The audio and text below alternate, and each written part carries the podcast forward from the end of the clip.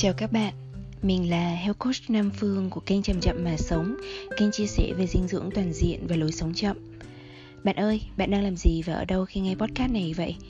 Đôi khi mình hình dung về một bạn trẻ nào đó đang uh, vừa nấu ăn hay là rửa chén hay quét nhà vừa nghe mình nói hoặc là tranh thủ nghe lúc ngồi trên xe buýt trong giờ nghỉ ngắn tại công sở hay thậm chí lúc ngồi trên giường trước khi đi ngủ. Việc biết những cái chuyện đó cũng giúp phương cảm thấy kết nối một cách cá nhân đối với bạn và có thêm động lực để làm tiếp những cái podcast. Vì vậy bạn có thể nhấn nút tạm dừng và cho phương biết. Từ bây giờ qua bình luận nha. Hôm nay Phương sẽ đọc lại cho bạn nghe một bài viết từng đăng trên fanpage Health Coach Nam Phương cách đây một năm mang tên Gia tài của mẹ cha. Sau đó Phương sẽ bình luận thêm về tình hình cập nhật mới nhất sau một năm. Gia tài của bố Ngày bố mình mất, có ai đó đã đặt câu hỏi về việc phân chia gia tài. Bố mình có nhiều người con, còn mẹ mình chỉ có mình mình một đứa con mà có vẻ như sau khi bố mất thì lại thành ra không được họ nội công nhận chính thức. Nhưng ai cũng biết bố mình thương tất cả các con và thương mình chẳng kém một đứa con nào. Khuôn mặt mình, cá tính mình như thể từ một khuôn đúc từ bố. Có những nghi ngờ về việc di chúc bị giấu đi bởi vì lý do nào đó không tìm thấy được di chúc của bố. Dù theo lẽ thường tình thì bố có kịp thời gian để chuẩn bị điều này có những xót xa cho mình về việc không được thừa hưởng gì từ gia sản của bố trong khi những người con khác, người có nhà, người có xe. Lúc đó mình 22 tuổi, chỉ vừa mới ra trường. Mình chỉ đau buồn về việc mất bố. Và những thứ mình vội chạy đến xin cho mình được nhận là chiếc ba lô, cặp kính mắt, cái kính lúc, những vật dụng thân thương nhất của bố. Cảm động vì được nhận những thứ đại diện cho trí thức của bố, sự khát khao kiến thức của bố sau này, có người bạn của bố mang thêm đến cho mình kỷ niệm trương cho những cống hiến của bố tại trường đại học. Thế là mình thỏa mãn. Tiền ư? Lúc đó mình đã làm được nhiều tiền và tự tin với năng lực của mình đủ để không quan tâm đến những thứ hết sức đau đầu kia. Thi thoảng mình có nghĩ đến mẹ mình và sợ mẹ mình lo lắng chuyện phần thừa kế của mình. Nhưng mình còn sợ hơn cái việc kiện tụng, tranh cãi sẽ cắt sâu thêm những vết thương lòng của những người thân mình. Không đáng, mình thấy mình chẳng sướng hơn nếu có thêm một căn nhà hay cái xe hơi, và mình luôn thấy rất vớ vẩn chuyện cứ ông tỷ phú nào vừa chết hay ly dị vợ là y như rằng người ta bàn cãi chuyện tài sản của ông sẽ được chia như thế nào. Pháp luật thì chỉ có thể bảo vệ những tài sản có thể đo đếm, quy ra tiền. Những tài sản khác như di thể tính cách, năng khiếu, văn hóa gia đình, kiến thức, phước đức thì quan trọng hơn mà lại không đo đếm được. Vì tương lai của con. Sau này, mình nghe được những câu chuyện giữa cha mẹ và con cái mà hầu hết là một tấn khổ đau. Chưa nói đến cái khổ đau sau khi cha mẹ mất, mình nhìn thấy cái khổ ngay lúc này khi mà cha mẹ thường chỉ nghĩ chủ yếu đến việc để lại tiền, tài sản có thể đo đếm được cho con. Bao nhiêu năm làm việc cật lực để lo cho con sau này được sung sướng, được đi du học, có của ăn của để lúc lập gia đình, có vốn liếng làm ăn, vân vân. Mình biết một doanh nhân mở ra rất nhiều chi nhánh làm ăn. Lúc nói chuyện với mình, chị than, chị cũng muốn sống như em mà chị không thể. Chị làm tất cả những điều này vì con bé nhà chị sau này đối tác làm ăn và những người chị giúp sẽ là những người giúp đỡ nó, ưu ai nói mẹ? trong lúc đó, con bé con của chị luôn phải gửi hết từ bên này sang bên nọ, đưa đón thì phải nhờ nhân viên. Chồng chị cũng chẳng còn ở cạnh chị do những tranh cãi giữa hai vợ chồng về việc làm ăn. Mình chẳng bao giờ thấy chị ở cạnh con mà không kết hợp các mục đích khác như đi công tác, tính toán sổ sách. Có những người đỡ hơn một chút cũng luôn tìm cách tự mình chăm lo cho con mà không phải nhờ đến bảo mẫu người, lẫn bảo mẫu điện tử. Nhưng thường, dừng ở mức độ chở con đi học, cho con ăn, xếp ra một khung giờ chơi với con. Nhưng vì công việc quá bận bịu hay có nhiều trách nhiệm khác, mà lúc ở cạnh con thì hay tranh thủ làm cái gì đó nữa, như cầm điện thoại, đọc sách. Cứ như thể ở cạnh con là một việc gây lãng phí thời gian vậy. Mà ngay cả khi không tranh thủ làm gì khác đầu óc cha mẹ thường vẫn rối ren với trăm ngàn mối lo, những kế hoạch của ngày hôm đó. Đến cả con mèo của mình, lúc mình tranh thủ vừa vớt nó vừa đọc sách là nó đã ngước mắt lên nhìn hoang mang rồi chui ra khỏi lòng. Con mèo nó cũng không chịu được sự phân tán chú ý của mình cơ mà. Và chính vì cái lý do rất hay là vì tương lai của con mà người cha, người mẹ đang đánh mất đi hiện tại với con mình, đánh mất luôn sức khỏe và hạnh phúc của chính mình. Vì đền đáp cho cha mẹ mình chưa phải là một bà mẹ nên có thể mình chẳng đủ thẩm quyền để cho lời khuyên cho các ông bố bà mẹ khác nhưng mình biết rõ mình đã luôn là một đứa con khao khát có tình thương đủ đầy và hiện diện của cả bố lẫn mẹ mình tiếp xúc với nhiều thế hệ bạn trẻ qua các kỳ tổ chức diễn đàn tuổi trẻ Tây Nguyên và tham gia vào các mạng lưới trẻ, các lớp học cho người trẻ. Mình thấy một bi kịch chung rất rõ ràng. Đau khổ lớn nhất của người trẻ thường đến từ bi kịch gia đình. Với căn nguyên gốc là bản thân người cha, người mẹ không biết cách sống hạnh phúc cho chính mình, không biết yêu thương chính mình. Ở một đất nước gắn liền với chiến tranh, quan hệ giữa con cái và cha mẹ cũng gắn liền với một từ rất đau đớn là hy sinh. Như thể cha mẹ luôn phải chết đi để con cái được sống. Mà cũng đúng thôi, nếu như bao nhiêu năm chỉ biết sống trong thì tương lai, người cha người mẹ đó cũng sống mà như đã chết dần đi rồi. Càng ngày đứa con càng xa cách cha mẹ, vì cha mẹ có ở đó với chúng đâu. Khi còn nhỏ, khi còn nhỏ thì chúng đòi đúng cái chúng cần. Còn khi đến tuổi dậy thì và lớn lên nữa những tổn thương trong lòng đứa trẻ có thể biểu hiện ra thành muôn ngàn lớp vỏ bọc khác nhau. Sự chống đối sự thu mình sự nổi loạn sự xa cách. Chỉ khi một người trưởng thành hẳn về mặt quản lý cảm xúc mới chấp nhận được một chuyện là những gì ta mong muốn thì ta cần phải trao đổi với ngôn từ rõ ràng chứ không thể trông đợi người kia có nghĩa vụ phải tự hiểu ý của mình có những đứa con ngoan thì luôn thấy mình mang nợ lớn với bố mẹ. Chúng vì thế cũng chỉ sống trong thì tương lai. Lúc sắp ra trường thì nôn nóng đến lúc kiếm tiền để báo hiếu với bố mẹ, mua quà cho bố mẹ, gánh vác kinh tế cho bố mẹ. Vì vậy có vô số người con không thể đơn thuần theo đuổi ngành nghề mà mình yêu thích vì triển vọng kinh tế không cao lúc muốn định cư thì cũng không được chọn môi trường mình muốn sinh sống. Vì lúc này, cha mẹ sau bao nhiêu năm lo toan đã mang nhiều bệnh mãn tính, sức khỏe rệu rã, lo nghĩ quẩn quanh. Sống ở đâu? Có khi quyết định dựa trên việc ở cạnh nơi có thể nhanh chóng đưa cha mẹ đi cấp cứu hay chữa chạy. Lúc yêu thì vì đứa trẻ nội tâm bị tổn thương, Vẫn đang khao khát sự chú ý và tình thương của bố mẹ. Nhiều năm về trước, vẫn còn đó trong mình, Mà có xu hướng đi tìm yêu những người có nét giống bố, mẹ mình. Mà người giống bố, mẹ mình chưa chắc đã là người mang lại cho mình hạnh phúc. Lúc cưới thì phải nghĩ đến chuyện phải cưới được người nào mà bố mẹ ưng ý, Ít nhất thì không khiến bố mẹ đau lòng.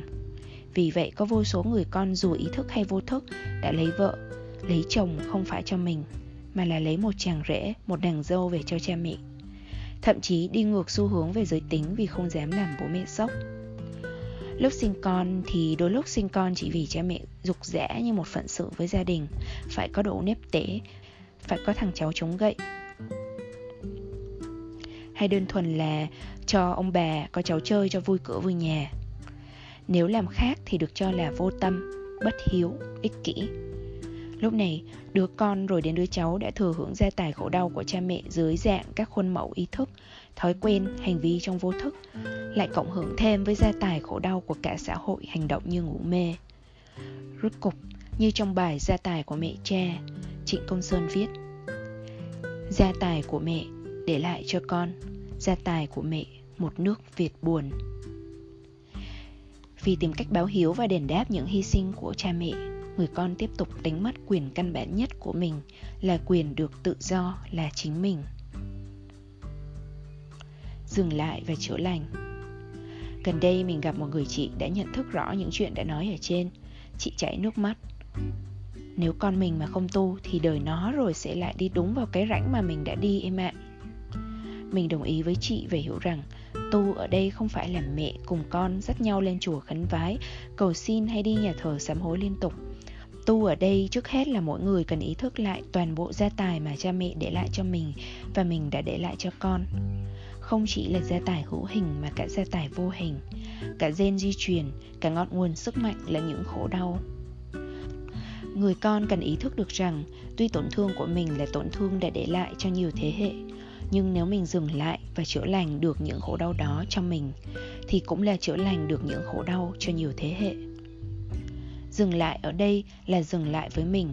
Ngay giây phút hiện tại này, trước hết, học lại cách quan sát hơi thở, cảm giác trên thân, cảm xúc trong tâm, suy nghĩ trong óc. Quan sát như ngắm một bầu trời với rất nhiều đám mây trôi đến rồi đi, mà không cần hỏi mây từ đâu đến, mây trôi về đâu.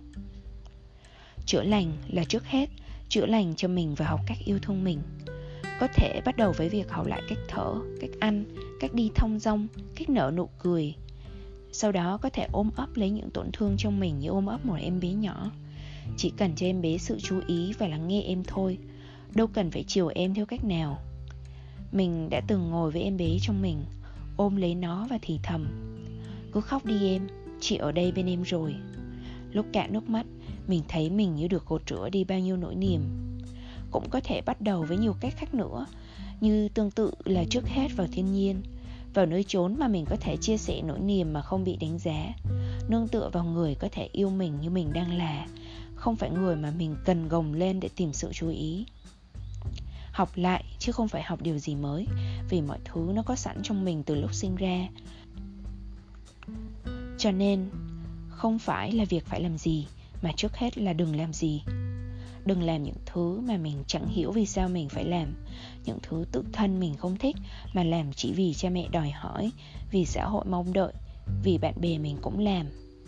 Đến lúc lắng nghe mình đủ sâu, ôm ấp và chăm sóc được những cảm xúc khó khăn trong mình rồi, xác định rõ nền tảng giá trị cũng như nền tảng thực tập của mình rồi, thì mới chọn lọc ra những thứ quan trọng nhất để làm.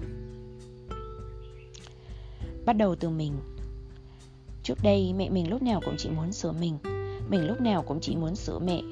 Giờ đây, mình hiểu được rằng, trước hết mỗi người cần sửa mình, giúp mình tỉnh thức. Yêu được mình thì mới yêu được bất cứ ai khác. Hạnh phúc có trong mình thì mình mới san sẻ được cho cha mẹ, con cái. Xin đừng làm ngược lại. Sau khi thực tập thiền tỉnh thức, mindfulness meditation, được một thời gian, mình hòa giải được với mình và những khổ đau mình đã để nén chẳng bao lâu sau, mình làm hòa được với mẹ. Vì khi chữa lành cho mình mình có thể bình tĩnh ngồi bên mẹ và lắng nghe mẹ. Mình có thể nhận lỗi với mẹ và lắng nghe cả những khổ đau của mẹ nữa. Mình có thể ý thức được những thói quen cố hữu trong lời nói mang tính sát thương của mình mà dừng lại, mà sửa lời mình và kênh chừng cả những bạo động nhen nhóm trong suy nghĩ. Hơn một phần tư thế kỷ cả hai mẹ con mới nhìn được người kia.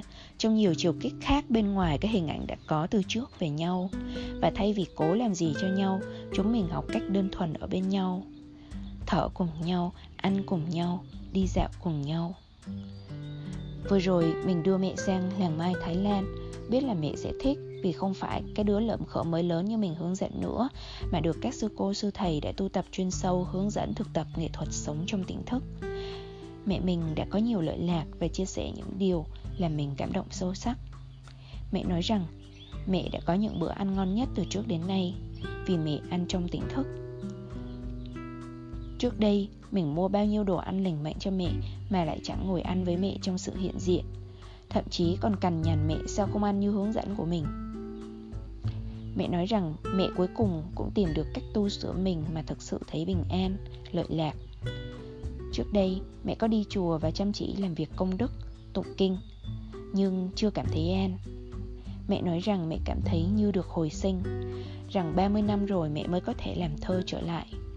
Mấy hôm ở đó, mẹ mình làm được 4 đến 5 bài thơ và còn đọc chia sẻ với mọi người trong buổi thiền trà. Và mẹ nói rằng, mẹ thấy biết ơn con, thế con mình cũng là một người thầy của mình. Câu này làm mình giật mình ngỡ ngàng lắm. Có nhiều người ở làng Mai được chia sẻ nỗi khổ, niềm đau của họ. Hai mẹ con mình thì may mắn là khi đến làng thì còn được chia sẻ hạnh phúc nữa. Hạnh phúc vì trước khi được trực tiếp học ở đây Hai mẹ con đã thực tập theo những chỉ dẫn của sư ông Về cách thở, cách ăn và nấu Cách chữa lành đứa trẻ nội tâm Và cách làm mới mối quan hệ. Hạnh phúc vì khi đến Mẹ con mình đã có những kết quả thực tập thành công rồi. Nghe câu chuyện của hai mẹ con Sư thầy tuệ chiếu và sư cô từ tuệ đã tặng các câu thư pháp. Hạnh phúc của cha mẹ là gia tài để lại cho chúng con. Và True Love Heals Tức tình yêu thực sự có thể chữa lành. Qua quan sát, qua thực hành thực tế, mình đã có niềm tin vững chãi rằng việc mình tự thân biết cách nếm trải hạnh phúc ngay lúc này sẽ giúp cho cha mẹ, con cái mình hạnh phúc và việc mình hạnh phúc hay không, trước hết là do mình quyết định. Gandhi đã nói, hãy là sự thay đổi bạn nguyện ước cho thế giới này. Vì vậy, mình nguyện ước hạnh phúc và yêu thương cho thế giới. Mình bắt đầu bằng cách cho mình hạnh phúc và yêu thương. Cầu chúc cho tất cả chúng ta có được gia tài hạnh phúc.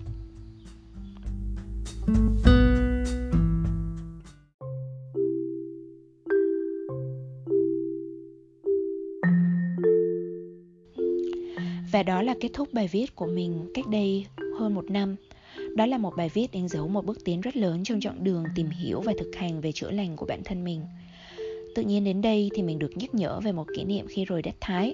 Lúc đó mình về Việt Nam sau một tháng rong ruổi tại đất Thái và ở cùng ba trung tâm thiền tập sinh Thái. Kết thúc chuyến đi, chú Jim, một chú dễ thương người Thái đã lái xe chở mình đến sân bay từ 3 đến 4 giờ sáng. Cảm động một cái là lúc mình leo lên xe, Đã thấy chú bật sẵn bài tụng niệm danh hiệu của Quán Thế Âm Bồ Tát của Tăng đoàn Làng Mai. Bài tụng đó đến giờ mình vẫn còn nghe Và nghe nhiều để nó thấm nhuần vào lòng mình. Mình thấy một cách tự nhiên, lòng mình được xoa dịu Và trên mảnh đất dịu dàng của tâm thức, Tình thương và sự cảm thông được nảy nở. Và nếu như bạn cũng đang trong quá trình chữa lành Thì cho mình ôm bạn một cái nhé. Tạm thời mình ôm ảo ha ôm qua ngôn từ ha. Mình tin một phần năng lượng của mình theo bước sóng nào đó sẽ được truyền đến nhau. Nếu bạn thấy ấm lên một xíu thì nói cho mình biết với nha. Có hai điều mình muốn san sẻ thêm về quá trình chữa lành. Thứ nhất là sức mạnh chữa lành chắc chắn đã có sẵn ngay trong bạn chứ không nằm ở bên ngoài. Thường thì chúng ta có xu hướng tìm về với thiên nhiên đến với các trung tâm thiền tập những loại hình nghệ thuật nào đó, vân vân để được xoa dịu. Tuy nhiên, đừng mong đợi điều gì cả, nhất là đừng mong đợi vấn đề của mình sẽ được giải quyết nhờ điều gì đó bên ngoài, cho dù nơi nào đó, ai đó có vẻ yên bình đến thế nào. Sự yên bình đó ban đầu sẽ giống như vòng tay của người mẹ ôm lấy em bé đang khóc. Mẹ ôm em bé và nâng niu thì bé sẽ được xoa dịu phần nào nhờ năng lượng bao dung đó. Tuy nhiên, Dần dần thì bé cần phải lớn Khi lớn rồi thì phải tự giải quyết vấn đề của mình sau khi khóc như câu chuyện của Phương là cách đây 1-2 năm. Cứ mỗi lần có stress thì là Phương có xu hướng chui vào một vùng rừng núi nào đó Offline, đi leo núi Rồi lao động, đốt đốt Rồi lao động, đốt bếp củi. Sống trong đó vài ngày Khi đầu óc thư thái trở lại Thì mới ra phố. Thực ra cái chuyện đấy cũng chẳng có gì sai cả. Tìm về với thiên nhiên luôn có tác dụng chữa lành nhưng dần dần thì phương thấy rằng mình cần chấp nhận việc cuộc sống có nhiều thứ mình cần phải trực diện đối mặt. Mà không gì khác 90% những cái rắc rối đó là do tâm mình tạo ra. Nó tự gây áp lực cho nó, Tự làm méo mó thực tế đi. Cuối cùng, Phương không chui vào rừng nữa. Phương còn tự hứa với bản thân là sẽ cố gắng hết sức Để không chạy trốn cảm xúc, Không chạy trốn những rối ren trong lòng mà ngồi xuống với nó. Dần dần, Mình ở lại với mình, ngay tại chỗ mà mình đang ở mình không còn phụ thuộc vào rừng hay bất cứ nơi nào nữa. Có vào rừng thì là vì niềm vui thôi. Ý mình muốn chia sẻ ở đây không phải là việc mình không nên đi vào rừng hay tìm đến những nơi có tác dụng nuôi dưỡng nhé. Mong bạn đừng hiểu lầm. Ý mình là cần phân biệt giữa các yếu tố mang tính trợ lực với cái tự thân nỗ lực mà mình cần vận động. Cái tự thân nỗ lực đó là cái chính. Nỗ lực không nhất thiết phải ghê gớm đôi khi chỉ là mình ra đề bài nho nhỏ gì đó cho mình về sự rèn luyện năng lực, mindfulness, năng lực của sự chú tâm, của tính tỉnh thức. Và giải quyết cái đề bài đó mỗi một thời điểm, một đề bài thôi, không cần hơn. Còn những môi trường khác là trợ lực cho bạn. Ví dụ, mình có viết ra giấy những đề bài nho nhỏ liên quan đến rèn luyện năng lượng chú tâm như chú tâm khi rửa bát, khi cua dép, khi quét nhà. Mỗi ngày mình bốc một mẫu giấy và để cho việc đó là bài tập duy nhất hôm đó mình cần hoàn thành. Vậy thôi. Còn khi mà năng lượng chú tâm nó lan sang cả những việc khác, thì đó là tự nhiên như thế. Mình không tạo lực ép quá lớn. Thứ hai là, chữa lành diễn ra trong từng khoảnh khắc. Hướng dẫn lý thuyết về chữa lành thì đã có rất rất nhiều rồi. Tuy nhiên trong đời sống, có hàng trăm, hàng ngàn yếu tố nho nhỏ có thể ảnh hưởng đến quá trình đưa lý thuyết đến thực hành nó nằm trong khoảnh khắc bạn sống và lựa chọn của bạn với mỗi khoảnh khắc đó xem điều gì là thực sự quan trọng cần làm trước hết chữa lành không phải là một vấn đề mà bạn chỉ giải quyết trong một khoảng thời gian nhất định nào đó bởi sự trợ giúp của ai đó như khi đến gặp nhà trị liệu, gặp coach hay một thiền sư. Quá trình chữa lành diễn ra ngay cái lúc mà bạn chọn cách ăn thứ lành mạnh như rau củ, trái cây hay uống trà sữa, ăn fast food. Chữa lành diễn ra ngay cái lúc bạn chọn nằm xem YouTube, Netflix đến 1 giờ sáng hay là bạn chọn cho mình cách đi ngủ sớm. Chữa lành diễn ra ngay cái lúc bạn chọn dậy sớm 30 phút để tập thể dục và ăn sáng tử tế hay lao ngay đến công ty với cái bánh mì kẹp vội vàng. Chữa lành diễn ra ngay cái lúc bạn chọn lắng nghe, check in và ôm ấp cảm xúc của mình khi nó nảy sinh hay là bạn chọn cách để nó cuốn đi hoàn toàn và hành động theo cơn cảm xúc đó. Thực tế, bạn có thể chọn một câu như vậy làm câu châm ngôn nhắc nhở cho mình. Ví dụ, bạn có một thói quen xấu nào đó như là thức khuya online chẳng hạn thì bạn có thể viết ra như sau chữa lành diễn ra ngay lúc mình chọn đi ngủ sớm thay vì thức khuya hoặc chữa lành diễn ra ngay lúc mình chọn tắt điện thoại sau 9 giờ tối bạn phải là người cá nhân hóa tiến trình chữa lành cho chính bạn một cách cụ thể thực tế phù hợp với hoàn cảnh hiện có. Vậy đó, chúng ta chỉ có những khoảnh khắc để sống thôi bạn à. Và mỗi khoảnh khắc mà ta sống với sự lựa chọn tỉnh thức nhất chính là một khoảnh khắc chữa lành. Tình yêu thực sự luôn có tác dụng chữa lành. Và trước hết là tình yêu chúng ta dành cho chính bản thân mình. Và đó là tất cả những gì phương chia sẻ với bạn ngày hôm nay.